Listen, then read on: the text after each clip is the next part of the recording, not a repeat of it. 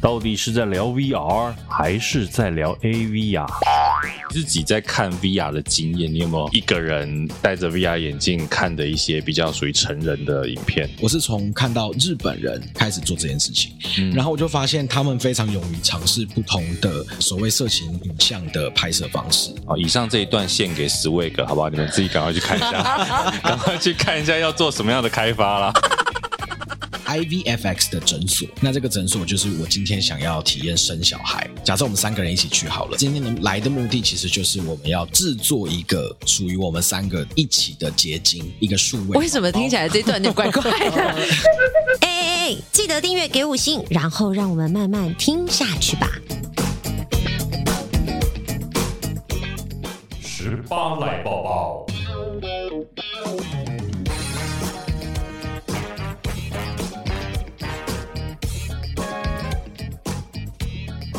好，这段也不能用。哇，你看，从这边开始好了。我们今天前面录了五分钟，都不能播呢。好精彩哦！天哪！我们应该开那个订阅制，收费的可以听前面五分钟的内容。他可能要给我很多的 钱，他可能要给我很多的钱，或者是啊，我们下次办个粉丝见面会啊，然后然后呢，听我们听我们聊天要付钱给我，然后我们就上新闻了。对啊，前一阵子你看那个不是那个露露上那个新闻吗？双面人的新闻，啊、我就觉得他也是蛮衰的。哎、欸，我觉得他真的是倒霉到无村呢。因为如果说呃，大学生了没很红的人，其实有蛮多个啦。因为像他这个 level 的，就是说你可能会区分很多块，可能有像 KOL 领域，然后可能什么演员领域、歌手领域、主持人领域，那可能不知道为什么大家就指向性他，但是因为我跟他遇过很多次，其实我觉得他是一个客气跟舒服的人。对，对露露我跟他合作过一次。不过那一次的时候，老实讲，他还没有现在这么红啦，就是价钱在走现在一半的时候。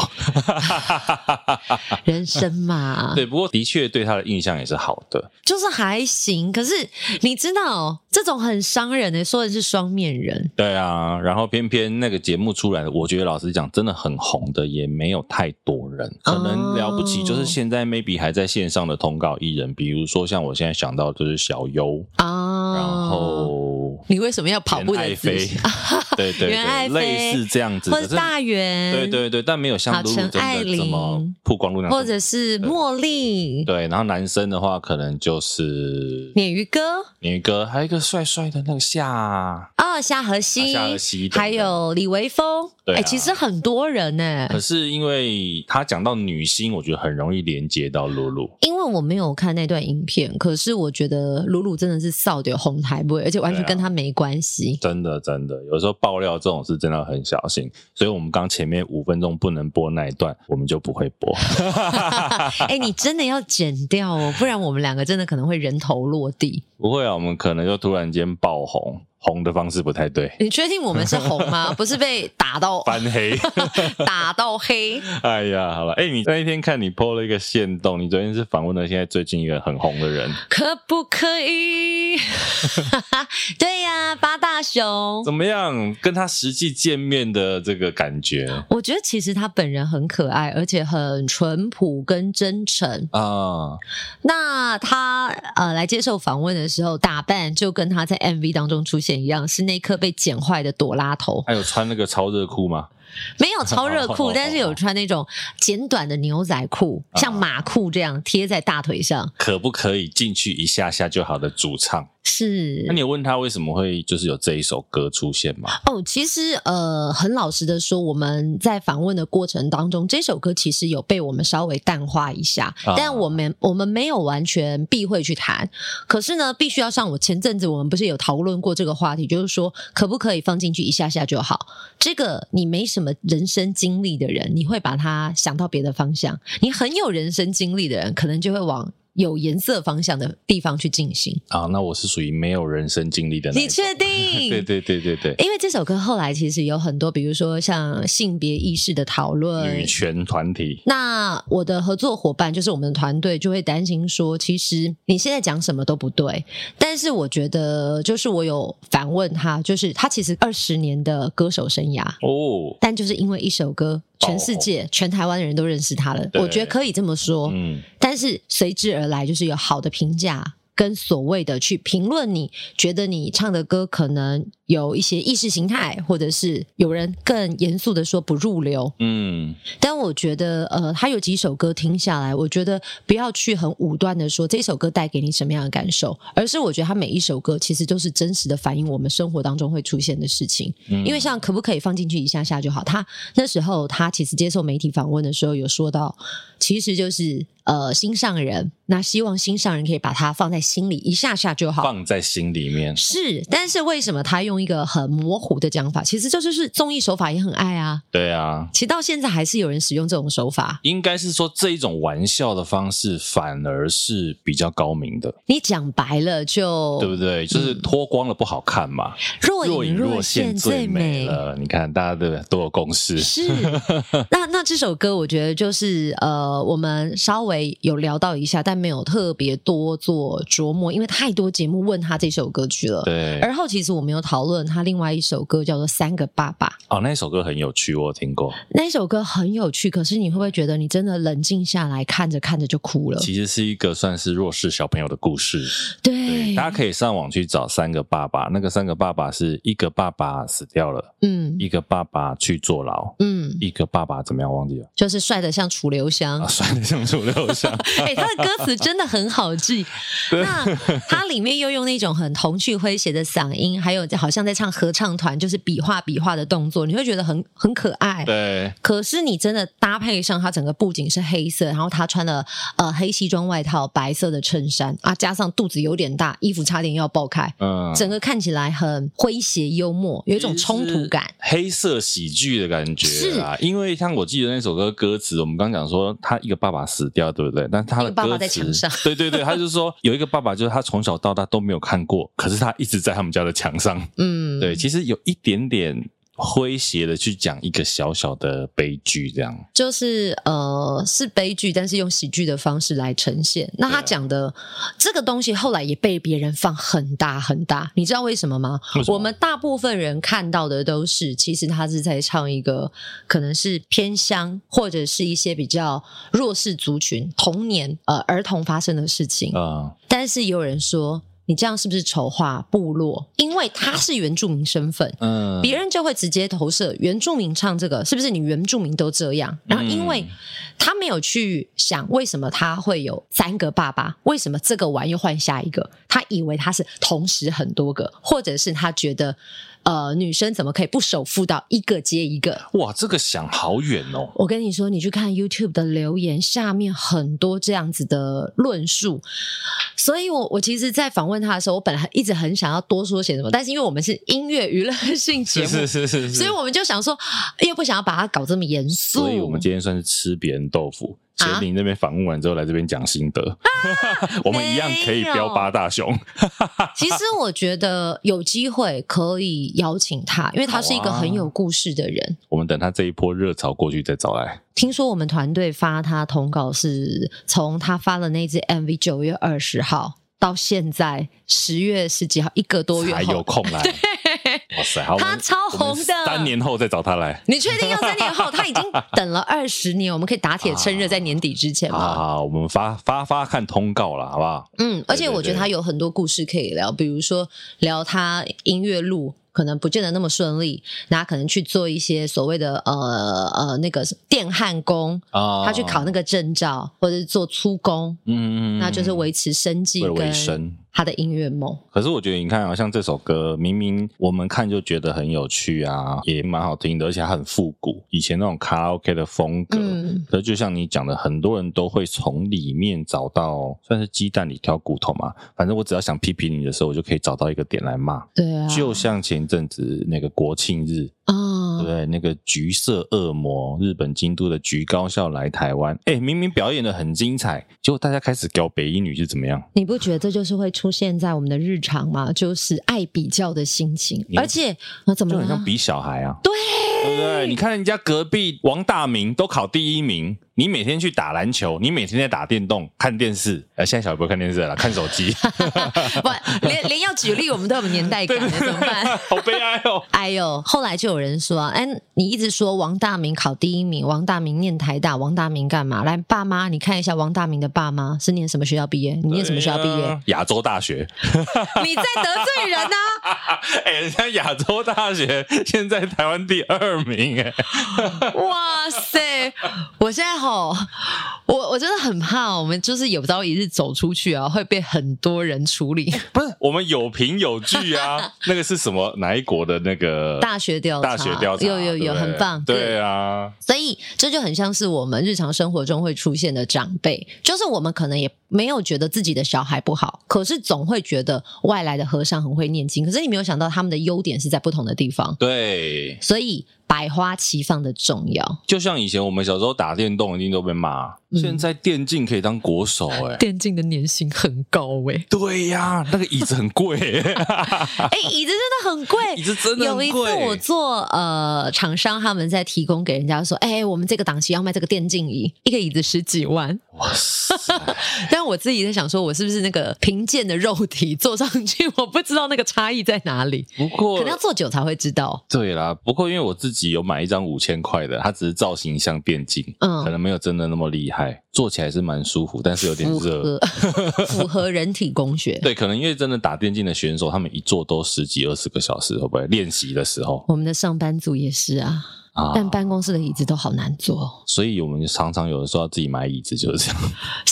自己买椅子？有些上班族他会自己买椅，买个一两万的放公司，因为你要长时间坐着啊，啊。公司不可能每个人给你一两万块去买一张椅子嘛。那那种椅子一定是人体工学什么比较厉害啊？好哀伤哦，我不知道哎、啊。因为那个是你 for 你自己上班舒服用，所以公司不会啦。那有没有主持人自己主持带麦克风？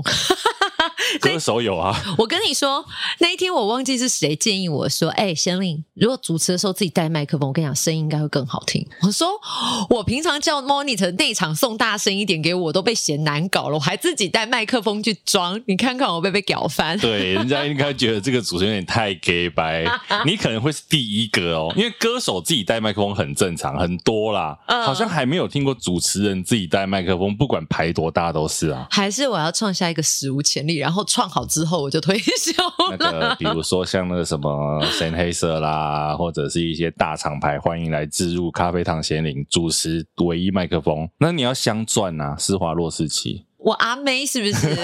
我还小白，或者是蔡依林的麦克风。小林，小林听起来很弱哎、欸。小林很弱吗？就小林的小林的麦克风。小林还好啊，就是你的小分身的感觉啊。这个不行。那我们不是在聊北一女吗？为什么聊到这个小分身？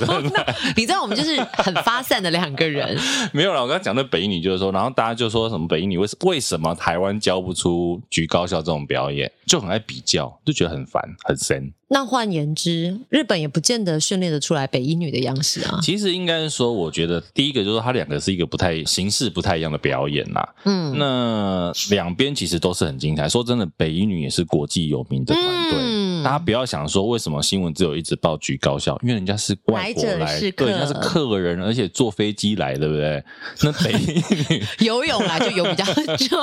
北一女就是基本上国家庆典她都会出现，对对。那她在国外也是一个算是国际有名的团体，那但是新闻比较少报，只是因为因为我们这次有外宾来，嗯，对，邀请他们，对。那新闻当然也是觉得，哎，那个是新的才叫新闻嘛，嗯。我每年都报北一女，老实讲有点无聊啦。可是他的表演还是精彩的，表演很精彩，而且很整齐。对啊，可是像李明聪老师也曾经来我们节目，嗯，他就有在他的那个粉砖上面写说，个人脸书上面写说，呃，他说京都局高校的吹奏部每个这个表演的很青春啊，很好看。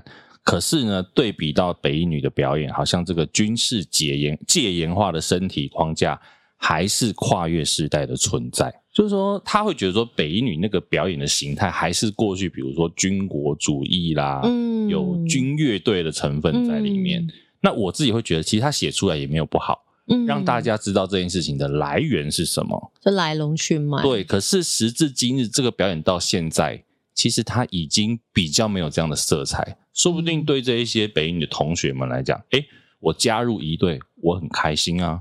是一种荣耀。对，加入一队是一个荣耀，你的成绩各方面可能都要在一定水准以上，表示你很强嗯，对不对？可是，所以我觉得说，大家可以去了解那个来由。嗯，可是它未来，呃，应该说现在变成什么样，那是另外一回事。不然你说说真的，哦，像我们现在看很多舞台剧，甚至戏剧，你知道戏剧的来由是什么吗？不知道哎。戏剧其实最早古希腊时代献祭给酒神啊。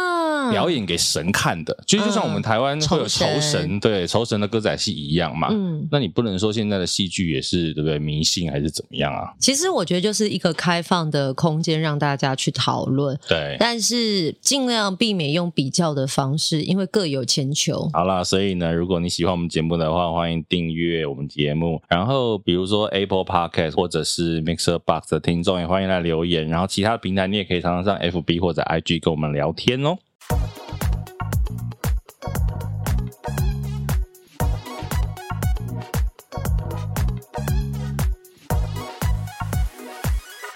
对，因为我我觉得这可能是让大家稍微就会好奇说，哎，照理说应该也是有资源可以做这一块的。嗯、那讲 AR VR，其实有很多的科技公司真的 base 都在台北。对啊，你看内科、足科都在北部，然后结果台北既然没有可以看 VR 的地方，你看我这个人活到三十岁了，然后才三十吗？你自己怎么都不会不好意思啊？有有点不好意思，所以顿呆了一下。你看，我昨天才第一次真的看 VR 电影。看 VR 电影跟一般的电影体验最大的差异在哪里？如果这个观众他是完全没有接触过，他可能甚至哈。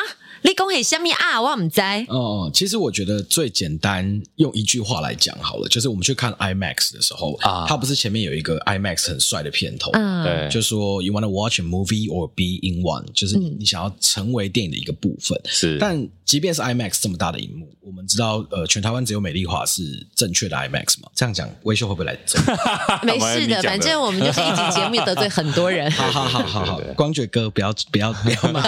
好好好，呃，应该是说，即便是这样，我们都还是很单向的是，我们坐在观众席上面看一个大荧幕，嗯，然后有声音。但呃，VR 最令人觉得惊艳的一个地方，其实是就是我们把看电影这件事情变成变成电影的一部分这件事情。所以观众事实上是从不只是在看一部电影，我们希望让更多观众是真的进到电影里面。因为 VR 给你一个三百六十度的环境的体验，不管它是 VR 三六零或是 Six Off，你可以走来走去的作品，你都被带到那个地方去。所以有很多观众第一次看到的时候，包括戴大叔在内，就是其实会被吓到。对，那个吓到其实是一种、呃、爽，觉得没有从未有的一种体验。我好想体验哦！昨天就不来了。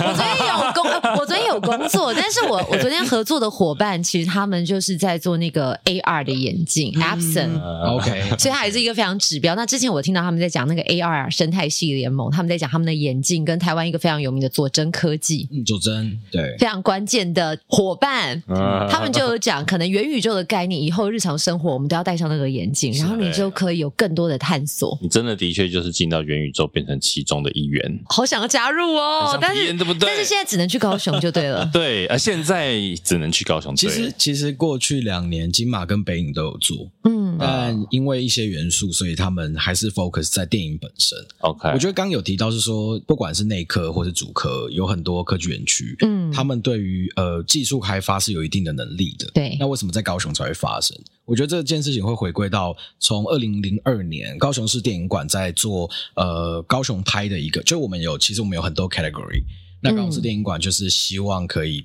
就我们是电影馆嘛，somehow 我们就是希望推广电影这件事情。那除了我们拿国外的电影引进来看以外，我们有没有自己产制的作品内容的能力、创作的能力？有硬体，有没有软体啦？对对对。那这软体的概念就延伸出来，变成高雄拍，就是我们会呃给。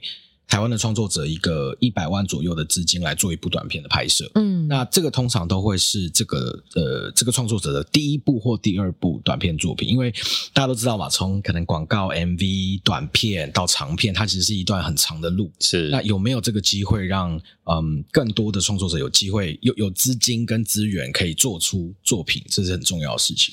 所以我们那时候其实有一点是夹，就是夹带着城市观光的概念，嗯、就是说，如果我今天都能让十个剧组到高雄来拍摄来取景，那大家会不会看到除了高雄，我我讲说高雄，你们会想到什么？什么地点？八五八五大楼是很多电影取景的画面之一。驳二、爱河、博二，或是蓬莱的那一区。嗯，对。高流，想想看，如果除了这些以外，其实高雄还超级大。嗯，你会不会有机会看到高雄有一个很美的菜市场？哦，哪里啊？或是你有没有机会可以去到一个很大的庙，很漂亮的古色古香，然后维持的很好，或甚至是只是一。高雄旗津的海边是。诸如此类的地方，所以高雄市电影馆在做高雄拍，或是甚至是高雄人，也就是长片的投资的时候，嗯、都会希望创作者能够到高雄来做，就地取材，就不要说大家都在台北嘛，嗯，就是台北有到底有什么好拍的，就是很多人，你是在站南北是不是？没有，就是其实我觉得这是一个思维的转换。台北当然很好，我觉得每个县市都有自己的美，但如果今天高雄愿意拿出资源来做这样的共享，对，我觉得它的确会让这个生态更加的蓬勃，对啊，而且我们都会说高雄是台湾好莱坞，这样讲好像有点过分，啊、但就是为什么是好莱坞？因为我们地很大条，嗯、就是路都很大条。好羡慕，有山有海也有城市，你要百货公司也有，嗯哦，而且高雄其实真的是，你看那时候从痞子英雄开始，算是其实花很多资金跟资源在影视产业上面。是，虽然刚一开始讲说台北是影视重镇，而其实高雄很早以前就在把资源放在影视拍摄这件事情上面。我记得高雄好像是最早在市政府里面有一个协拍中心的，对，我们就是我们跟。电影馆跟协拍中心的办公室我们在一起，对对，所以我们的关系其实蛮密切啊。等于说，我今天假设大海大叔有一部电影，还有一部短片来投了，嗯、那他也拿到我们的 funding，那接下来他要来拍的时候，我们就会接洽他到影视中心，就协拍中心，嗯，让他们有一些，比如说你，我们有一个应援车。蛮厉害的。应援车？有拉拉队吗？还是？呃没有，就是有一些咖啡啦、点心啦，对对对，就是我们对于影视团队的，就是蛮款待的啦，因为我们觉得就是这个地方又不下雨，你知道拍片，我以前是拍片，拍片最讨厌下雨。就是天气很好，很适宜，不需要预备的县市。对，但你要偶尔还是要。对，所以呃，对这个精神，我们就在一七年的时候，呃，市府是那个史副市长史哲副市长，那时候他们争取了一个计划，叫体感计划。那体感顾名思义，就是希望让你除了眼睛以外，你身上要有一些感觉。那体感计划的一开始其实就是 virtual reality，就是 VR。嗯，所以我们就开始投入了很多资源在 VR 这件事情上面。嗯嗯嗯，对，所以才渐渐的发展到现在。今年是其实是第六年了，我都会讲五年啦，因为我觉得疫情期间吼那个年在算吧。我觉得好像大家生命有被掏空的某一块，但其实掏空的那部分不是真的都空白。可是我们对于年份的计算，可能就开始会有一点觉得自己现在是不是脑雾？有胡子还是有长出来了。好，但是呢，我们现在这一段讲了这么久，戴尔大叔，你似乎没有隆重的为我们介绍贵宾诶。我们就是一开始就聊太开了，聊得很开心。对，我们收拢一点，收拢一点。录了，我们开始录了。你现在才知道吗？OK，你刚讲那么认真，你帮我们开始录了。刚刚没有讲，你讲的很棒，都可以，都可以，不能说的我们也不会帮你剪掉。对，而且今天有很多内容，我相信可能很多的听众未必有接触过。对，因为其实这些我们可能比较常听到，是因为我们还算这个在这个业内，所以呢，今天可能有很多专有名词，大家如果听到，可以随时举手发问，好不好？OK，然后你举手可能，你举手吗？可能两集后才会回你。好了，今天呢介绍的是我们现在很爱讲沉浸式体验。以前你看我们一开始玩宝可梦的时候 AR，嗯，然后到 VR，现在什么 MR 一大堆 R。今天现场来这位呢，就是来帮我们介绍这一大堆 R 到底在干嘛？到底是下面 R 嘞？对，他现在是高雄。电影节的 XR 的策展人洪武，嗨，大家好，我是高雄电影节的 XR 策展人，然后现在也是高雄市电影馆 VR Film Lab 的计划统筹，我叫洪武。对，其实你看刚讲那么多 VR、AR，然后什么 MR，嗯，啊，我今天早上看到什么 CR，对，这一堆 R，要不要？你这个 XR 又是什么？帮我们介绍一下好了。对，可以帮我们就是还不懂的小白介绍一下，用非常粗浅的字眼，太深入的我怕大家大家就转台了。我们只有接触 HR 接触比较多，讲好哦。OK，其实我们呃，我我可以用最简单的方式说啦，就是简单来说，AR 其实就像刚刚戴尔讲到宝可梦，宝可梦，宝可梦，或是之前有马里奥出那个 Mario Go，嗯，对，就是用你的手机或是平板。那 AR 的概念，呃，AR 叫 Augmented Reality，就是扩增实境。对，没错。什么叫扩增实境？就是在真实你的世界里面扩增一些东西。嗯，但它有一个非常重要的特性是，它一定得透过一个装置。这个装置可能是 AR 眼镜，可能是手机、平板等等的。比如说像我们现在很常用的 Instagram 的这个滤镜，它也是一种。哦，对对对，拍照的时候，对，没错。那所以它的概念就是，你必须透过一个装置，然后你的所有互动都在这个装置上面。就是说，你用滤镜的时候，你摸你的脸。它它不会有效果，对。但是你如果碰你的荧幕，它可能会有一些，比如说舌头伸出来啊，或是有什么东西喷出来，猫耳朵、狗耳朵，对对，就是可以装点一些东西出现在你的荧幕画面上。是。对。那 VR 的话就比较特殊了，VR 它叫做 Virtual Reality 虚拟实境。那它就是当你戴上呃 VR 的头戴式显示器之后，它会把你带到另外一个地方。不是 physical 的带走，就是小叮当吗？就整体的视觉环境会改变，没错。所以它的概念是，它创造了一个虚拟的空间，让你觉得你就在那个空间里面。所以这个 VR 是跟你的真实空间完全做隔绝的。那接下来就是 MR，MR 就是 Mixed Reality 混合混合。OK，所以它有一个非常有趣的呃，在 AR 的进阶一点，就是说我戴上 MR 眼镜之后，我并不用透过装置，我就可以跟这些不存在我世界里面，比如说我现在看这个桌子上可能有一个动画的花跑出来了。但我只要用我的手就可以跟它互动，嗯、而不用透过一个装置。哦，但是我会有那个触感吗？那它的 sensor 是来自哪里？我有触感。它的 sensor 就是你戴着 MR 眼镜的时候，嗯、这些 MR 眼镜都会有呃感应的跟红外线扫描。OK，也就是说，它可以知道你这个空间里面大概有哪些地方是有桌子、有椅子、有柜子。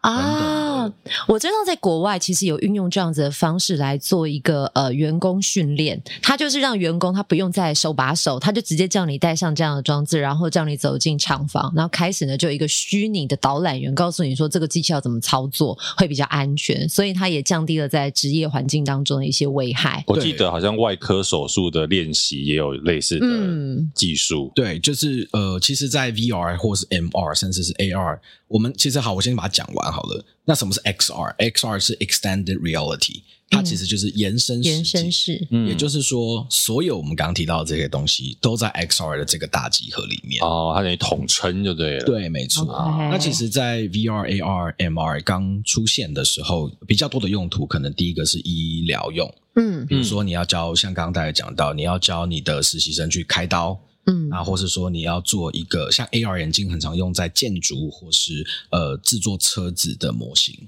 那你就不用在大家在那边看那个小荧幕去看那个三 D 图，你可以直接把。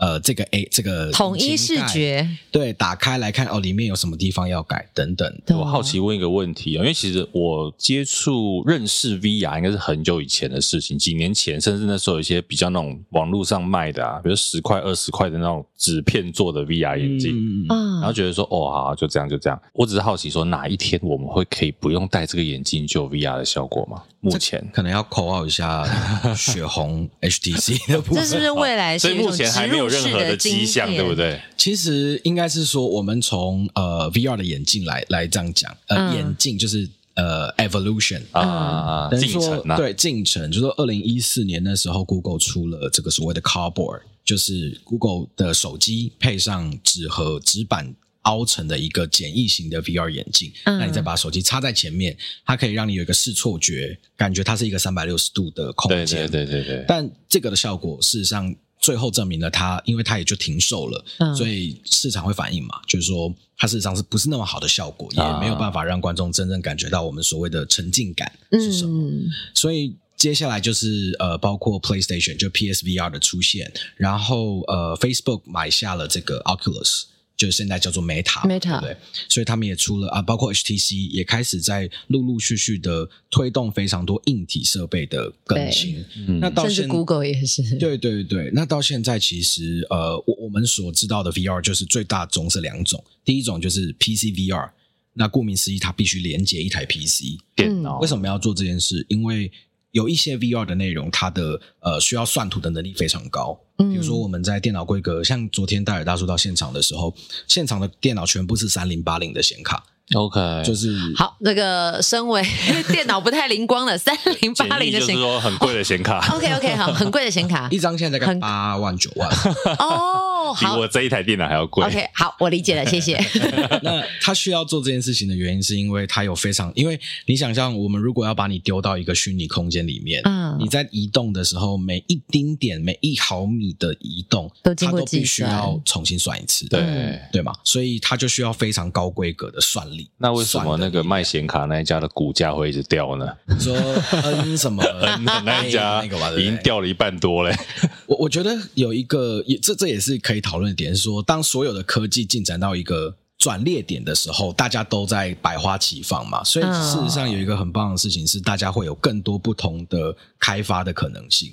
Okay. 也有其他的选择，但我觉得 N 牌会跌，有一个部分是跟虚拟货币比较关系。哦。对啊，对，也是一个，它也是一个，对对，很好。是不是默默大家觉得说，我们是不是来到投资理财的节目？我们来解析这个股价为什么有问题呢？又聊歪了啦。不过我刚刚讲，因为我昨天的确就是有去现场体验了，那个是我真的第一次体验 VR 电影。你讲讲你的感动好不好？我跟你讲，坐下来啊，你真的是第一个画面，我可以爆一下小雷好了。就是我昨天看的那一部，就是昨天是看哪一部？无法离开的人其实就是刚刚从威尼斯得到最佳 VR 视觉效果奖的呃 VR 大奖，VR 大奖的一个作品。然后它的主题其实在讲的是呃白色恐怖等等的故事。嗯，我一坐下来，眼镜一戴上，电影一开始，我就置身在一片大海当中。等一下，那个观影的环境是什么样子的模式？跟我们一般的电影院有什么样子的差异？其实有很大的差异，就是说我们在呃做这样子比较高规格的放映的时候，一次只能给一个人看。对对对对，一台独享，真的独享。独享，对，我就是只有一个人，一张高脚椅，然后一个 VR 眼镜，然后前面还有一些设备什么的。那戴起来之后，我就是在高脚椅上，你可以自己转来转去。我觉得高脚椅在 VR 的观影里面非常重要，因为因为你要必须可以随时转到你想要去看的地方。哦，因为它三百六十度，对对对，所以你坐在高脚椅上是可以转的。对，但是是不是也是可以人是独立，就是用站的方式？一定要坐着吗？不一定要坐着，这个部分。可是你用转的比较方便。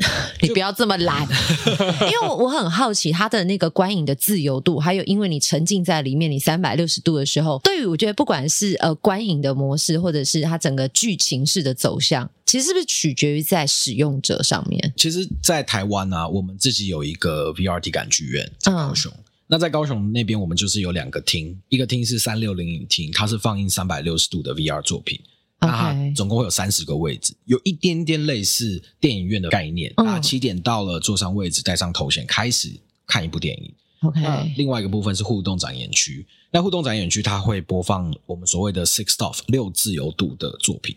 什么叫六自由度？对对，你看到我们眼神的迷茫，对不对？谢谢你，谢谢你，很敏锐。对，就是呃，我们讲自由度，你在头摆上下左右这样子转的时候，嗯，这个叫三自由度。你有三个方向，X Y Z，X Y Z。但是你今天如果人要前后左右移动的时候，有位移，所谓的 offset 的时候，嗯，那你就必须要再多加三个自由度到你的这个作品里面，就是一个头呃头转动的。全面，然后加上你身体的移动，对，身体的移动。那如果是六自由度的空间的时候，它就真的不需要坐着了，你可以走来走去。假设我们现在在这个录音室，它是一个，如果它是一个 VR 三六零的作品，嗯，那不管我站起来、坐下来怎么样，它的环境都不会变。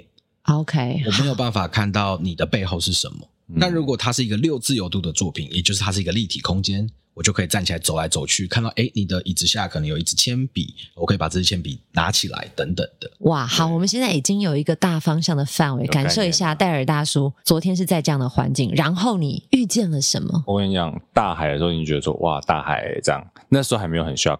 等到第二个场景，我就身在那一个监狱里面，那个监狱里面的上下铺就是有一些人偶，然后有一个北北，他就出来开始跟你叙述白色恐怖的故事，那个北北跟我的距离大概只有五十公分到一公尺，就在你的眼前，非常近，而且他是看着你讲话，哇，好立体、活灵活现的感觉。对，你真的沉浸到，因为他旁边不是上下铺吗？你会想说，我要把脚跨在旁边的那个床架上，非常非常的近，已经可以这么真实了。对，然后其中有一个画面，这个算暴雷吗？应该可以讲。我觉得最让人压迫感的，就是有一段，就是我跟所有的囚犯一起在监牢里面。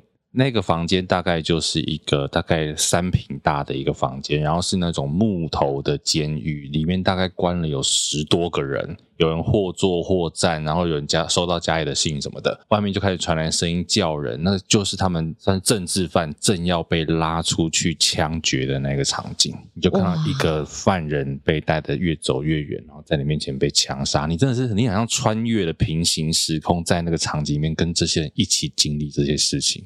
因为我本身已经算是蛮。就是过去听过很多白色恐怖的故事，连我第一次看到这个，我都觉得说哇，跟以前我们在看文字啊、看别人的影片，那个是完全不一样的体验。本来从平面变到已经活生生立体，甚至你就在其中，你就在其中，你真的就在其中。你真的幸好，因为其实刚刚那个洪武讲他们高雄那个体感剧院啊，我有经过过。那我本来想要去体验，嗯、可是后来那一天刚好播的是恐怖片。我跟你讲，我后来真的觉得好险没进去。你用 VR 眼镜看恐怖片、看鬼片，你应该真的是吓死。哎、欸，但你刚刚说就是一次只能一位吗？对，一次只能一位。但它里面有很多个位置啦。对，在在高雄的体感剧院里面是有很多个位置，位置，对，你可以坐在上面，也都是那个圆圆感觉会转的椅子。我觉得这就是 VR 一个很特殊的个性。我所谓个性就是说，嗯、它其实我们在讲说以前啊，电信商为了要推四 G，它是不是让你办门号就送你手机？是，对，为了要让你用智慧型手机嘛，对对对，那你就会想说，哦，那我就需要网路了。嗯，就是它提供了一个需求，然后再攻击你，大概是这个概念。就大概像 Apple 我们现在 也没有，它就是自成一个生态 系，开始你的需求，它周遭就会很蓬勃了。是，然后再来就是 MOD，这个所谓的随选系统出现了之后。就是办门号送你什么电视，嗯，那 VR 这么私密的事情啊，就是说你戴上去就只有一个人可以看。如果我们要让它普及化，唯一的办法就是当你办一个门号，他送你一个 VR 啊。因为说真的，现在的 VR 的设备并不贵哦。如果是一体机，就是 Meta 所出来的一体，就它不需要连接电脑的话，嗯，那它也有一定程度的可以播放一定程度的作品。嗯，它一支一台 Quest Two 其实比一台 iPhone 还要便宜。甚至是一半的价钱。但是我曾经听过一个说法，就是说这个呃设备其实真的不贵，它唯一要挑战的是我们戴上去的舒适度。但是我发现现在的呃厂商设计的时候，他们已经尽量的把它轻量化，但比较缺乏的可能是后续的应用端，因为现在可能使用最多的还是用在电玩上头。没错，没错，这就是其实我们。高雄市电影馆一直在做 VR Film Lab 这个计划，我们从一七年到现在已经做了今年第六年嘛。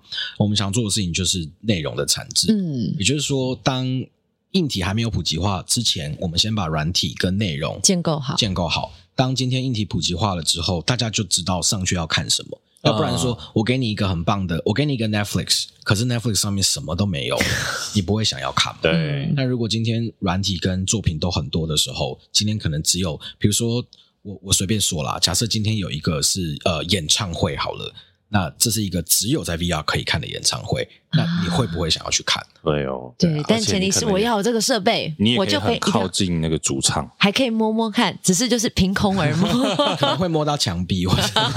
洪武，你自己在看 VR 的经验，你有没有很 shock 的经验可以跟我们分享的？很 shock 的经验有啊，其实蛮多的，三级都不能讲。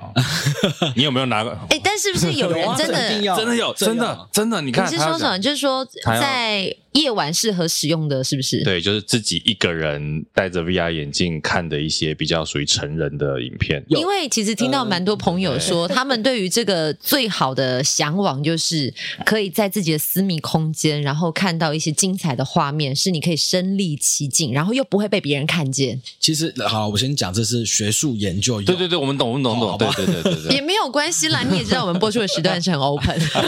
就是其实那个时候，当然一开始我。从一九年，呃，我其实一八一九年就在电影节工作，嗯、然后到二零年正式加入 VR 的团队。那在这个过程当刚刚开始加入的时候，你一定会觉得，哎，有这件事情嘛？有所谓的 Porn Hub 或是相关的网站，嗯、它都有一个专区哦，VR 专区，真的有，真的有，真的有。哦，对，然后我就会有人跃跃欲试，打开手机。那当然，一开始他们都是推广用 Cardboard 来看嘛。嗯、那我现在已经在一个 VR 的一个，你知道，很多设备就在我的脚边啊，真的。那我为什么不看看呢？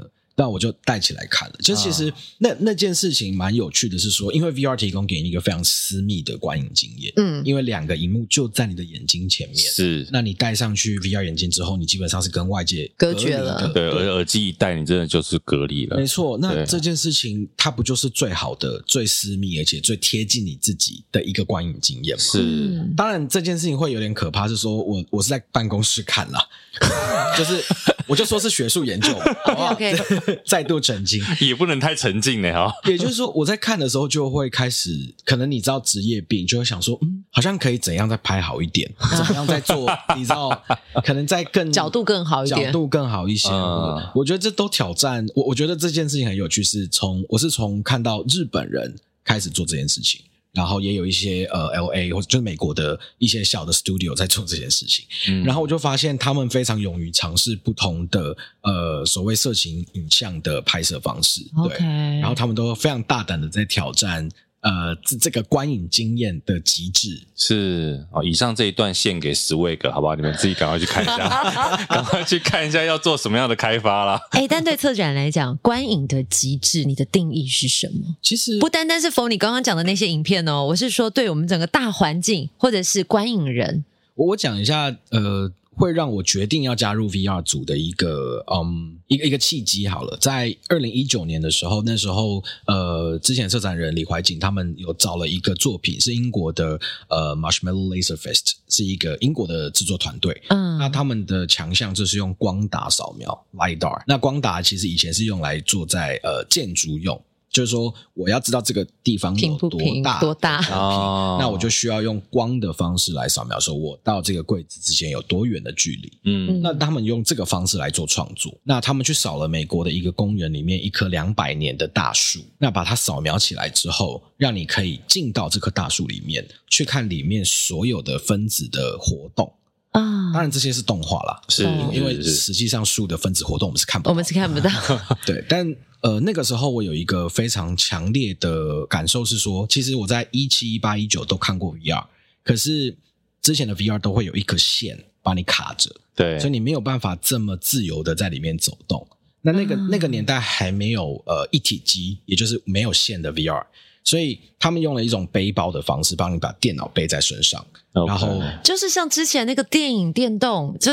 最早出现的元宇宙的概念，那那部电影，它大概就像背个背包，然后把它设备全部都在身上，带着头戴装置。对，就是一级玩家，一级玩家，对对对对，就是 Steven Spielberg 的这个作品。对，那他其实就展现，就对我来说很 shock 的一点是说，我突然觉得我很自由，就是说我并没有意识到我在看一个东西，嗯，而是我真的在那里面了，然后我可以很，即便里面的东西是假的，我都知道是假的，但。我完全已经忘记外面的世界在哪里，所以我我那时候还有撞到墙啊什么，就是工作人员赶快把我扶回来。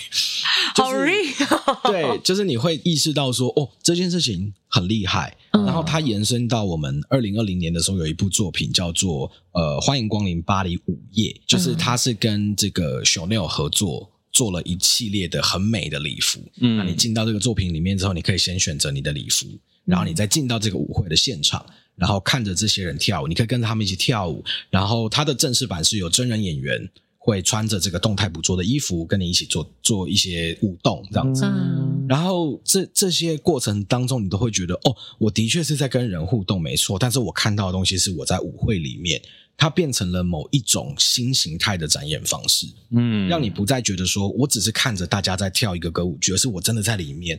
然后我我感受到的，就会称这个过程从沉浸感到你自己感受到你变到这个空间里面，叫做 embodiment。意思是说，你感觉到你的身体。已经在虚拟世界找到对应的关节，嗯、找到对应的 OK 互动的 trigger，这、听起来有一种哲学层次在里面了。你已经到另外一个时空，但你已经融入进去了，就是你已经实际在里面了啦。对，对对对，不是只是光靠想而已。对，不是光靠想象力。因为听洪武这样讲，我对照我昨天的经验，我真的相信应该会有类似的感觉，因为你真的觉得你好像身处在那个地方。OK，对，所以我蛮推荐大家，你如果有机会去 VR 的体验的话，真的要好好看一下。是，那我们现在请策展来帮我们讲一讲，在这一次的呃策展当中，有没有哪一些特别的展区啊，或者是您想分享的讯息？好啊，因为这一次其实我们就睽违两年，终于重回实体啊。因为其实我们去年因为疫情的关系，所以我们打造了一个线上平台，嗯，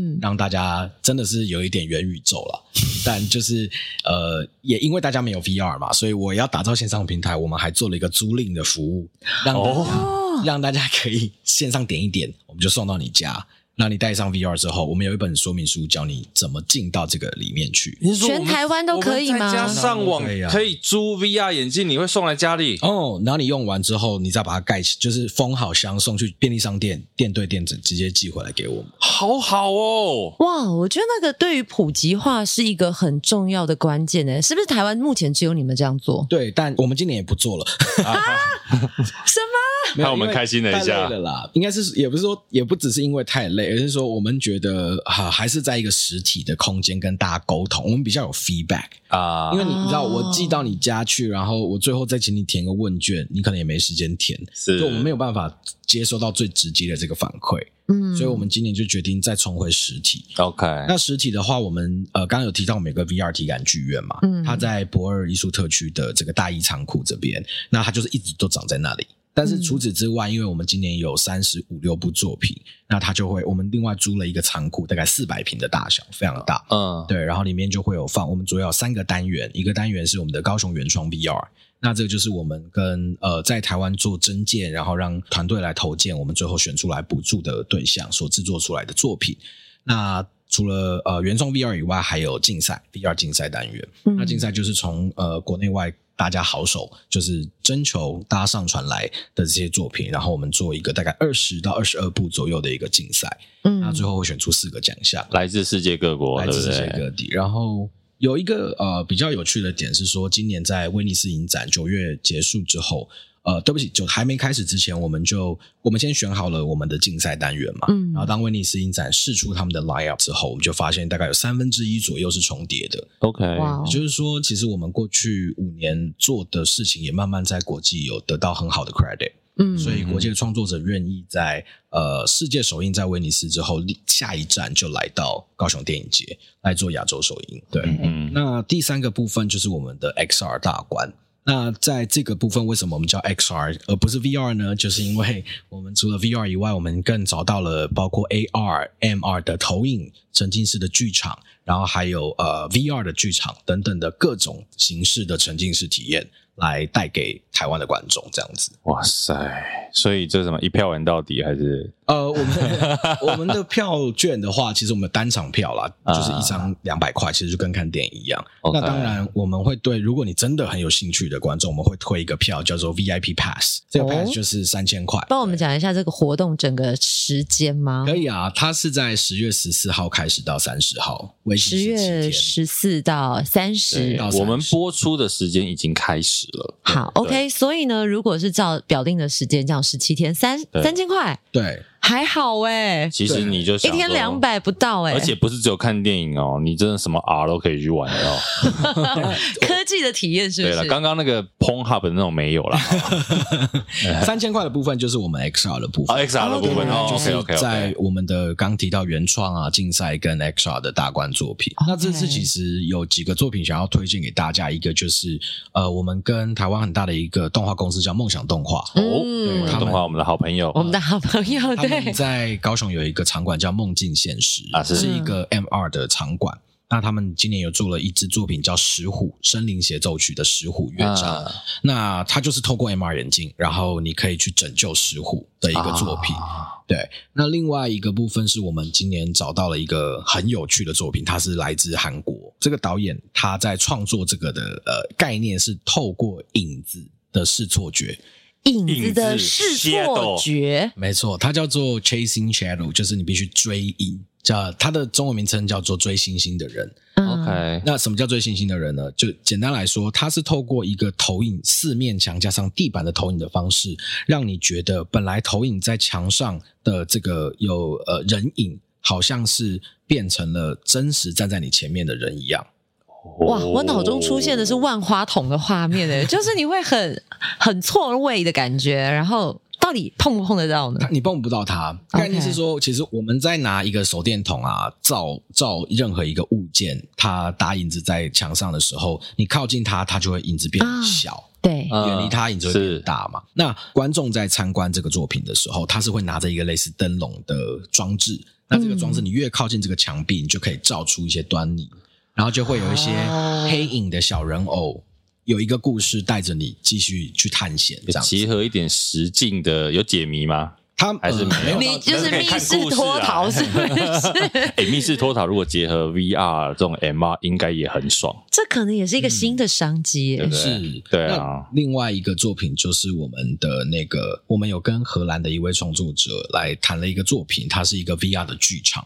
那它总共有三个阶段。那概念是，它可以一个人玩，两个人玩，三个人一起也可以，最多三个人。嗯，它是一个叫做 IVFX 的诊所。那这个诊所就是我今天想要体验生小孩。哦，呃，不是 physically 的，是我今天想要一个小孩哦。那在未来，我想说，我们两个刚刚一脸哦，这么是这么生动啊，这么 hardcore。因为毕竟我是妈妈，所以我想说哇，所以任何人带那个就可以感受生小孩的过程，也太刺激了吧？其实是一个，因为导演是一个哲学家，OK，他在讨论说人类到底需不需要生小孩？嗯啊。他是让你有一个小孩。今天我们假设我们三个人一起去好了，那我们就会前面先看喂教影片。嗯，今天的来的目的其实就是我们要制作一个属于我们三个一起的结晶。一个数位，为什么听起来这段就怪怪的？结合到我们多元成家，我跟你讲，如果现在配合我们，就是刚刚前面讲的话对剪在一起，哇，这期节目能听吗？应该会蛮多人爱听。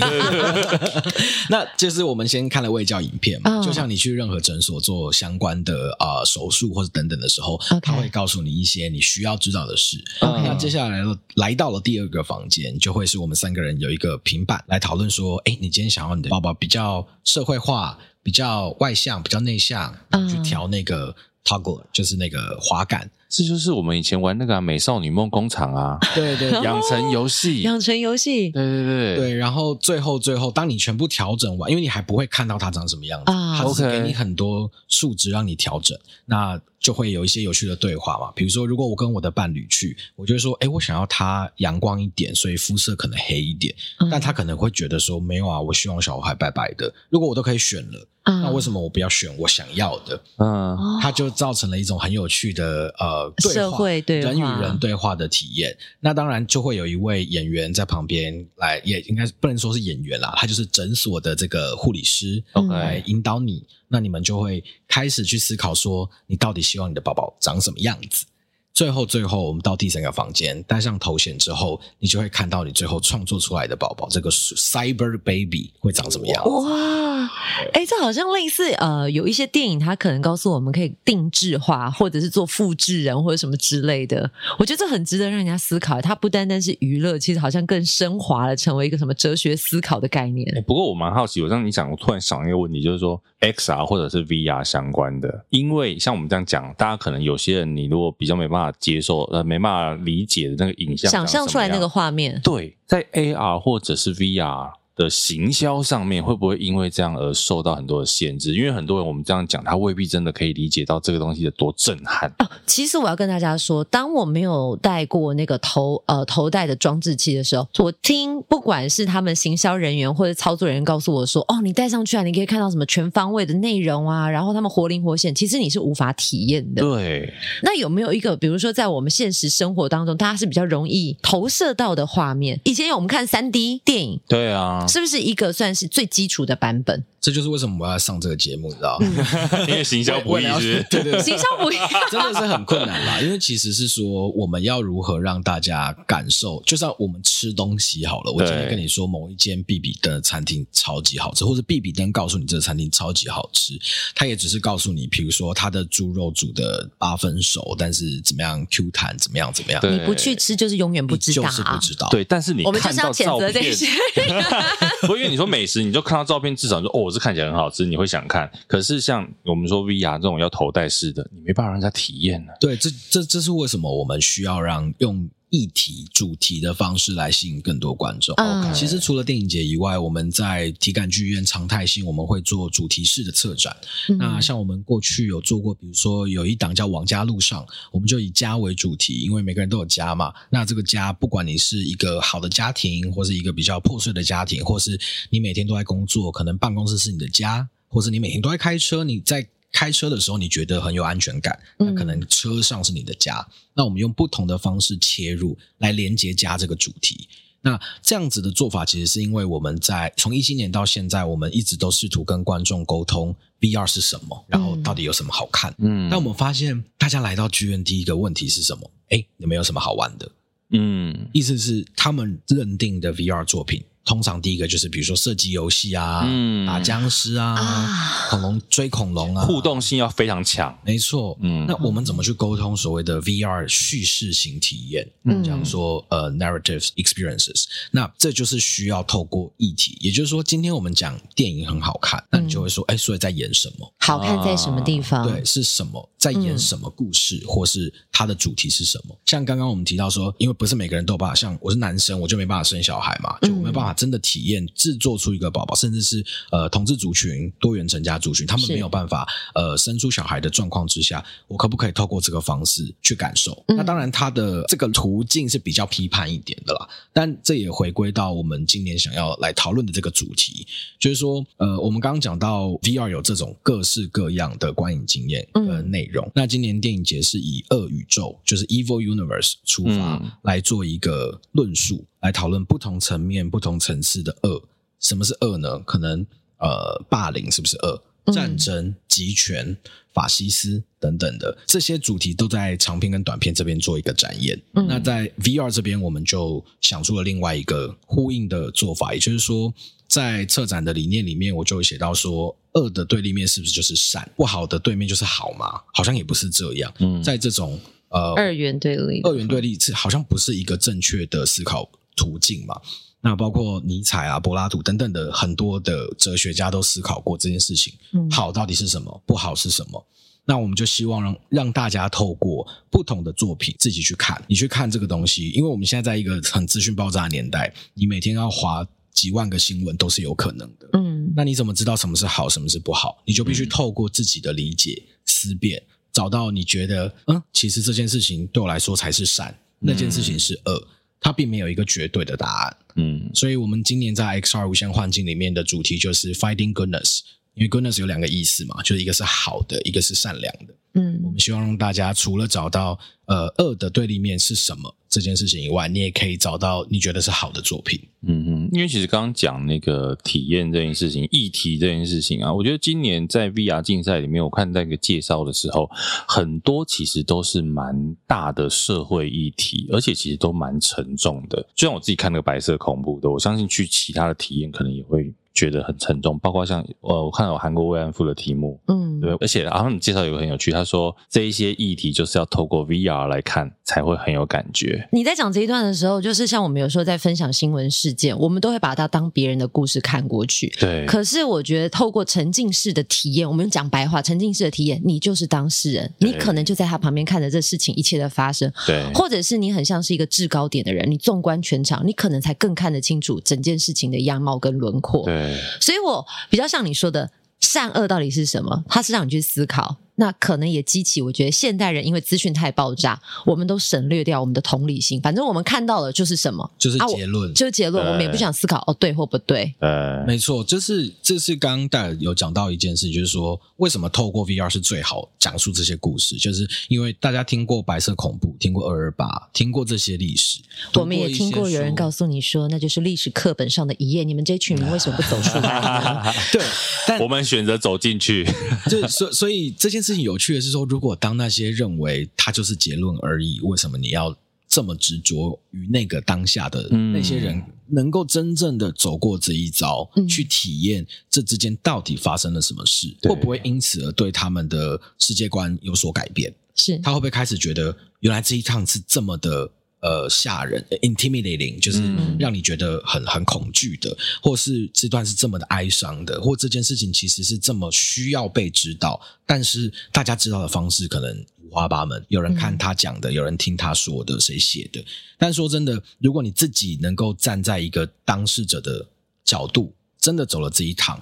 你可能对于某一个事件的看法会完全不一样。不过还有一个比较开心的啦，哈。刚刚讲，但为什么你们其实你为什么一定要告诉大家只能看开心？不是啦，不是啦，我是因为刚刚比较沉重，我说我们聊一个比较开心的。哦，因为我觉得像你刚刚特别讲说，为什么这次策展可能都是比较沉重的议题？我觉得除了同理心之外，因为透过沉浸式，你可以在里面，是因为我觉得好像为什么一定要我们看都是看开心娱乐的影片？所以我觉得它是一个很好的媒介，嗯、透过 VR 很多元，对，去看这一些议题。只是我刚刚讲说哈。那个三千块是不是也包含了一场 XR 的演唱会？哦，对对对，你看，演唱会这三千块里面包含一场演唱会哦。哎，有包含吗？有吗？有吗？确定一下哦。好，Google 一下哦，不然通通要找你了。红 OK OK，那个详情其实高雄电影。好，哎，刚刚那句话收回哈，不确定有，大家自己上网看好不好？买票的时候注意一下。不过这次有一场演唱会是 XR 沉浸式演唱会。对，这个演唱会其实我们思考了蛮久，应该是说我们在思考说。呃，我们所谓 XR 沉浸式体验嘛，那要多沉浸叫做沉浸式体验。那我就想说，我们平常做过最沉浸的事情是泡澡吗？有 有，整个人泡进去是不是？因为我们很常会去形容什么叫做沉浸感，就是我们吃巧克力饼干夹心的那一种，嗯、就不讲那个品牌，因为没有业配嘛。就是转一转，甜一甜，泡牛奶。对，OK，那你泡牛奶的时候，因为饼干有毛细孔，是，所以牛奶会进到这个。饼干里面，没错，我们就是希望观众像这块饼干一样，你透过 VR 的的作品，可以把这些牛奶、这些资讯吸到里面，你好像跟牛奶融为一体的这个感觉。OK，也，蛮有趣的比喻，对对对对对，好想当那块饼干哦。为什么你想起来有点猥琐啊？你不要自己每次都想歪啊！就是你的，算我不要看到你好，我看红。可不可以泡进去一点？那所以我，我我们就在思考说，有什么样的经验，平常有什么样的活动，是会让你觉得也很有沉浸感？哦，演唱会，没错，就是演唱会。对。那我们在讨论演唱会的时候，它其实有一件很重要的事情，叫做共感经验。嗯嗯，也就是说，我们可能一千个人一起在这个场域里面，然后一起听着台上的人唱同一首歌。然后我们可能跳舞，可能摆动，或者拿手机闪光灯什么之类的。但是那是一个很有趣的经验，是大家都在做同一件事情。嗯，那我们的背景跟我们的来历都不一样，但是我们在那个时候变成了好像到连线上。大家串联在一起的情感是融在一起的，没错。那我们就在想说，如果 VR 可以跟演唱会融合在一起，有没有这个可能性？嗯，那刚好我们在做资料收集的时候，我们就发现，呃，大象体操就一个数字摇滚，嗯，非常有名的乐团，他们做了一支 VR 的 MV，就是那个众神的派对，他们这是跟九天民俗记忆团合作的一个作品。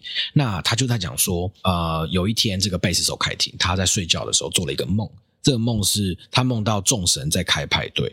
他们怎么开派对呢？他们把人全部杀光，他们只留下动物，只留下大自然。OK，然后他们就因为他醒过来，就立刻把这首歌想了出来，然后他们就开始制作这首歌。嗯，所以在这个作品里面，它就会有一些呃废墟一般的高雄市，啊，废墟一般的建筑，然后看到神像，大型的神像在告诉你一些什么事情。嗯，那另外我们在做 survey 的时候就发现，哎，血肉果汁机这个重金属乐团，重金属对。他们也有一支 VR MV，叫做《虎爷》。嗯啊，这首歌其实因为血肉果汁机，大家如果熟悉的话，他们每次出场的时候，哦，他很像神来了，然后就是大家会开始拜啊，开始有一些比较仪式性、夸张仪式性，但并不是宗教式的嗯的这种呃体验出现。然后我们就想说，如果我们把这两件事情，一个是请神，一个是神真的来了，然后大家一起做一场梦，会不会是一件很有趣的事情？好适合沉浸式哦。对，所以我们就把这两件事情拼了在一起。OK，就把一个非常比较相对安静的乐团跟一个完全不安静的乐团放在一起，然后在这中间过程中，我们会有提供 VR 头显，让大家在这两首歌的时候可以戴上头显。嗯、你的眼睛是看到 VR 里面的画面，但是你的声音是同步听到现场的演奏的。所以乐团并不会真的在现场，我们也是透过 VR 去感受。乐团在现场哦，演奏在现场，然后但是是背景吧，环境的呈现。简单来说，是我们总共在 Live Warehouse 有一千张的票，一千一千两百张的票。嗯，那其中有六十个幸运观众呃，其中可能只有十个有办法排到，就是他可以戴上 VR 眼镜，然后你看到的画面就会是 VR 的画面，但是你听到是现场的乐团。Yeah. Okay. 哦，所以其他的比较不幸运的，其他的是就是看演唱会的画面，就是哦，但是会有十个，那怎么抽啊？呃，排队排队前十名，OK，对。就只有前十位，因为技术我们还还还需要克服哦。不，那个显卡一张已经八九万，你不要逼他。Sorry，因为那真的很 lucky 耶，用五 G 的设备来做这个串联。不过这的确也就是现在 VR 它还有的一些限制啦。因为有时候你老实讲啊，比如说像那个体感剧院，它里面三十个观众在看的时候，他们都戴耳机嘛。嗯，我记得很久以前我看过一个场合叫做无声派对，就是大家自己戴着耳机，然后选你想听的音乐，然后在里面跳舞。那个没有戴耳机，我们在旁边看的这些人就像笨蛋一样。我相信体感剧院可能也会有类似的感觉，就是你啊路边走过去看一下，嗯，里面这三十个人在干嘛这样？但可是因为他的确就是还有这些技术上的限制，嗯，对。不过你可以当幸运的观众，或者早点去拍啊。我觉得那个应该体验蛮不一样的。但他就是，是我们今天先要两张贵宾券。这种话不好直接录出来 好吗？要也是写纸条给我们，是不是懂不懂？做效果吗？啊！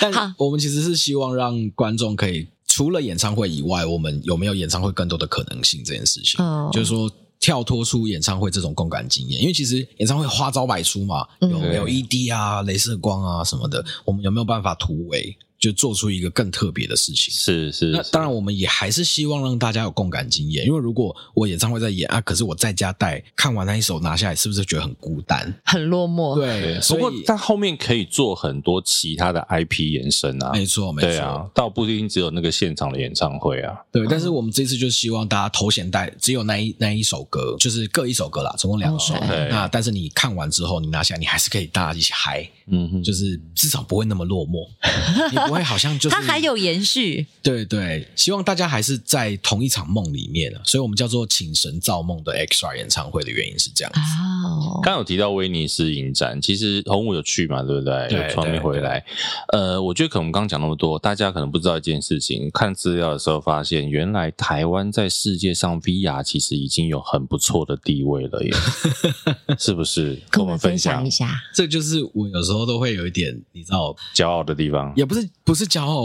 会跟人家说，你知道我们其实，在国际上很有名，但是在台湾没有人知道我们，对不对？我们今天就是要介绍这件事情，这个那么重要。今年其实，在威尼斯影展，我们其实 VR Film Lab 这个计划的原创内容作品，已经连续三年入围威尼斯了。OK，然后也在呃坎城影展啊、翠贝卡等等的 South by Southwest、Sundance 都有很好的斩获。嗯，那这件事情会有点是大家都在。国际上的专业人士，还有影展的呃比较顶尖的影展，像威尼斯这样的影展，他们都在研究跟拓展这一块。嗯，但概念是大家在思考电影院，我们在拉近这种所谓的影展片的时候，是不是也会曲高和寡？嗯，这个问题。所以我们一直在做的事情，是我们希望 VR 的这些影展片。不要再变成曲高和寡的作品，是它一定有它的艺术的呃水准在，还有它的艺术价值。但我们也希望它的议题或它的主题可以跟观众更贴近，尤其是一个这么亲密呃这个私密的观影经验嘛。那今年其实有三部作品入围了威尼斯的主竞赛啊，有一部作品是我们的原创作品，叫做呃红尾巴，是王登玉导演，呃，也是二零一四年制作《金鱼》而拿下金马奖最佳动画短片的这个导演。嗯，那另外一部就是无法离开的人，刚刚戴尔大叔提到有看的一部片是河床剧团的遗留。那你想想看哦，在这个三十几部的主竞赛单元的作品里面，里面有三部来自台湾。哦，其实是很亮眼的成绩。嗯，是，也就是说，我们其实，在一七年一直推动，一直推动。我们看到，陆陆续续看到有开始有新的创作者自发性的来投入精力资源，甚至上次是无法离开的人是那个国家人权馆资助陈信宜导演来做这个作品。那事实上，陈信宜导演是我们在二零一八年的时候，呃，邀请他拍他的第一部 VR 作品《留给未来的残影》。对，他也是呃，在各大影展有很好的。即便到今年哦，一八年到今年，他都还在被腰斩当中，嗯、要腰去展演啦，不是被腰斩，对对对，被腰斩，对，所以应该是说，我我们在国际上面的一个你要说地位嘛，好像也不是地位，而是说我们跟国际的这个 XR 的社群的连接是很紧密的。嗯，那下一步可能就是我们如何让观众知道，每年带进来这些作品是大家的心血，而且这些心血都是我们挑选过后最好中的最好了。未来啊，目前就你所知，除了我们在高雄的博二体感剧院之外，还有其他台湾任何角落有机会最快被看到 VR 的体验吗？我是有耳闻，可能台北会有吧。啊、oh,，OK，、嗯、就是因为北部的观众听众还是想要了解一下啦。但或者是有没有呃厂商愿意做这样的投资，比如说改造一个大的巴士，然后在里面建置这样的设备？那其实就像在一些什么香堤大道啊这样很关键的指标地区放一座，让民众朋友经过的时候来可以体验看看。这其实是我们也在努力的一个目标，嗯，就是说我们在 VR Film Lab 这个计划呢，到现在我们有三十多部的作品，嗯，那除了像在现在，其实这两年文化内容策进院就文策院有开始在做 TCCF 未来内容大会，嗯，那像我们去年就是把我们的呃原创作品拿过去展了五支作品这样子，也是希望让台北的观众有一个机会可以呃先看一下到底。VR 这件事情在做什么？那另外一件事情是我们在接下来，也就是未来三到五年内，我们会跟台湾的几个场馆做合作，有可能是 MOCA 那个台北当代艺术馆。嗯。那目前其实那个台东的铁道艺术馆，呃，台东美术馆也有跟我们合作。那包括北美馆啊，然后国美馆啊等等的这些比较艺廊形式的呃美术馆形式的，我们都会去跟他们做接洽。那另外还有在谈的，可能是像。呃，我刚提到 HTC 的一些场馆，会让大家觉得都是在玩射击游戏 或是密室逃脱。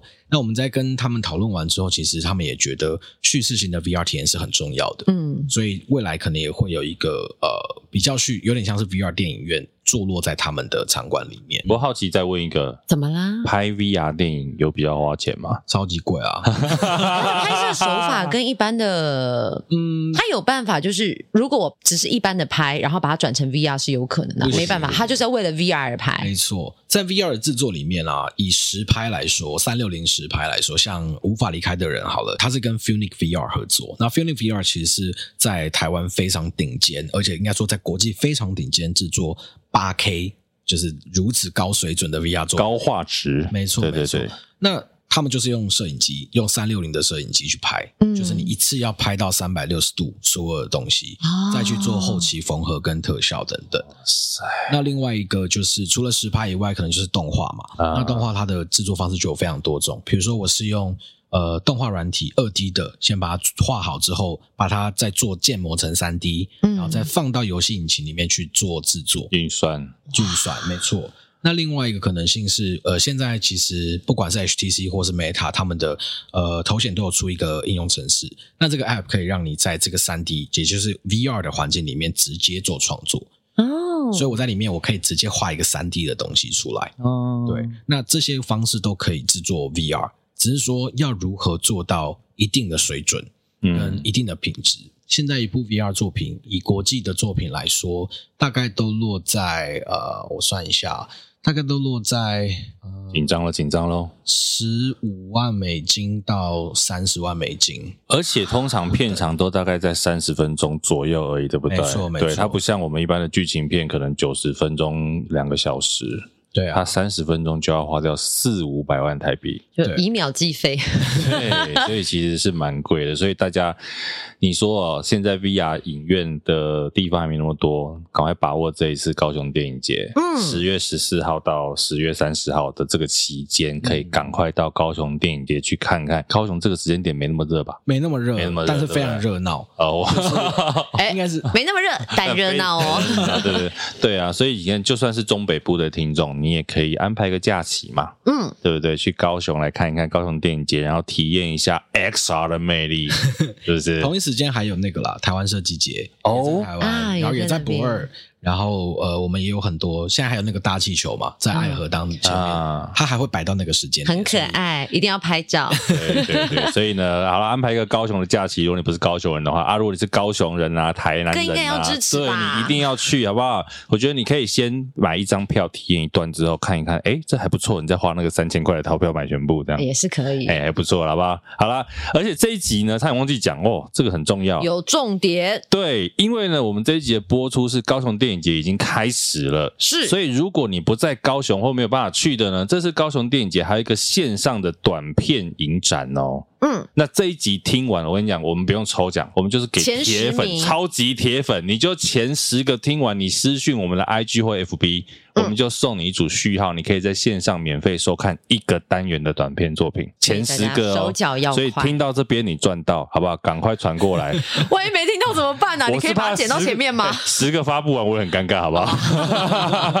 好了，今天真的谢谢洪武来跟我们聊那么多专业的 XR 的内容。其实过去我们完全没有聊这些东西，对不对？是，我们会觉得它很深奥。对，好吧，这一集如果聊完、听完，你觉得很多地方听不懂了，没关系，再听一遍。好，今天谢谢洪武，我们预祝高雄电影节顺利成功，谢谢，谢谢，拜拜。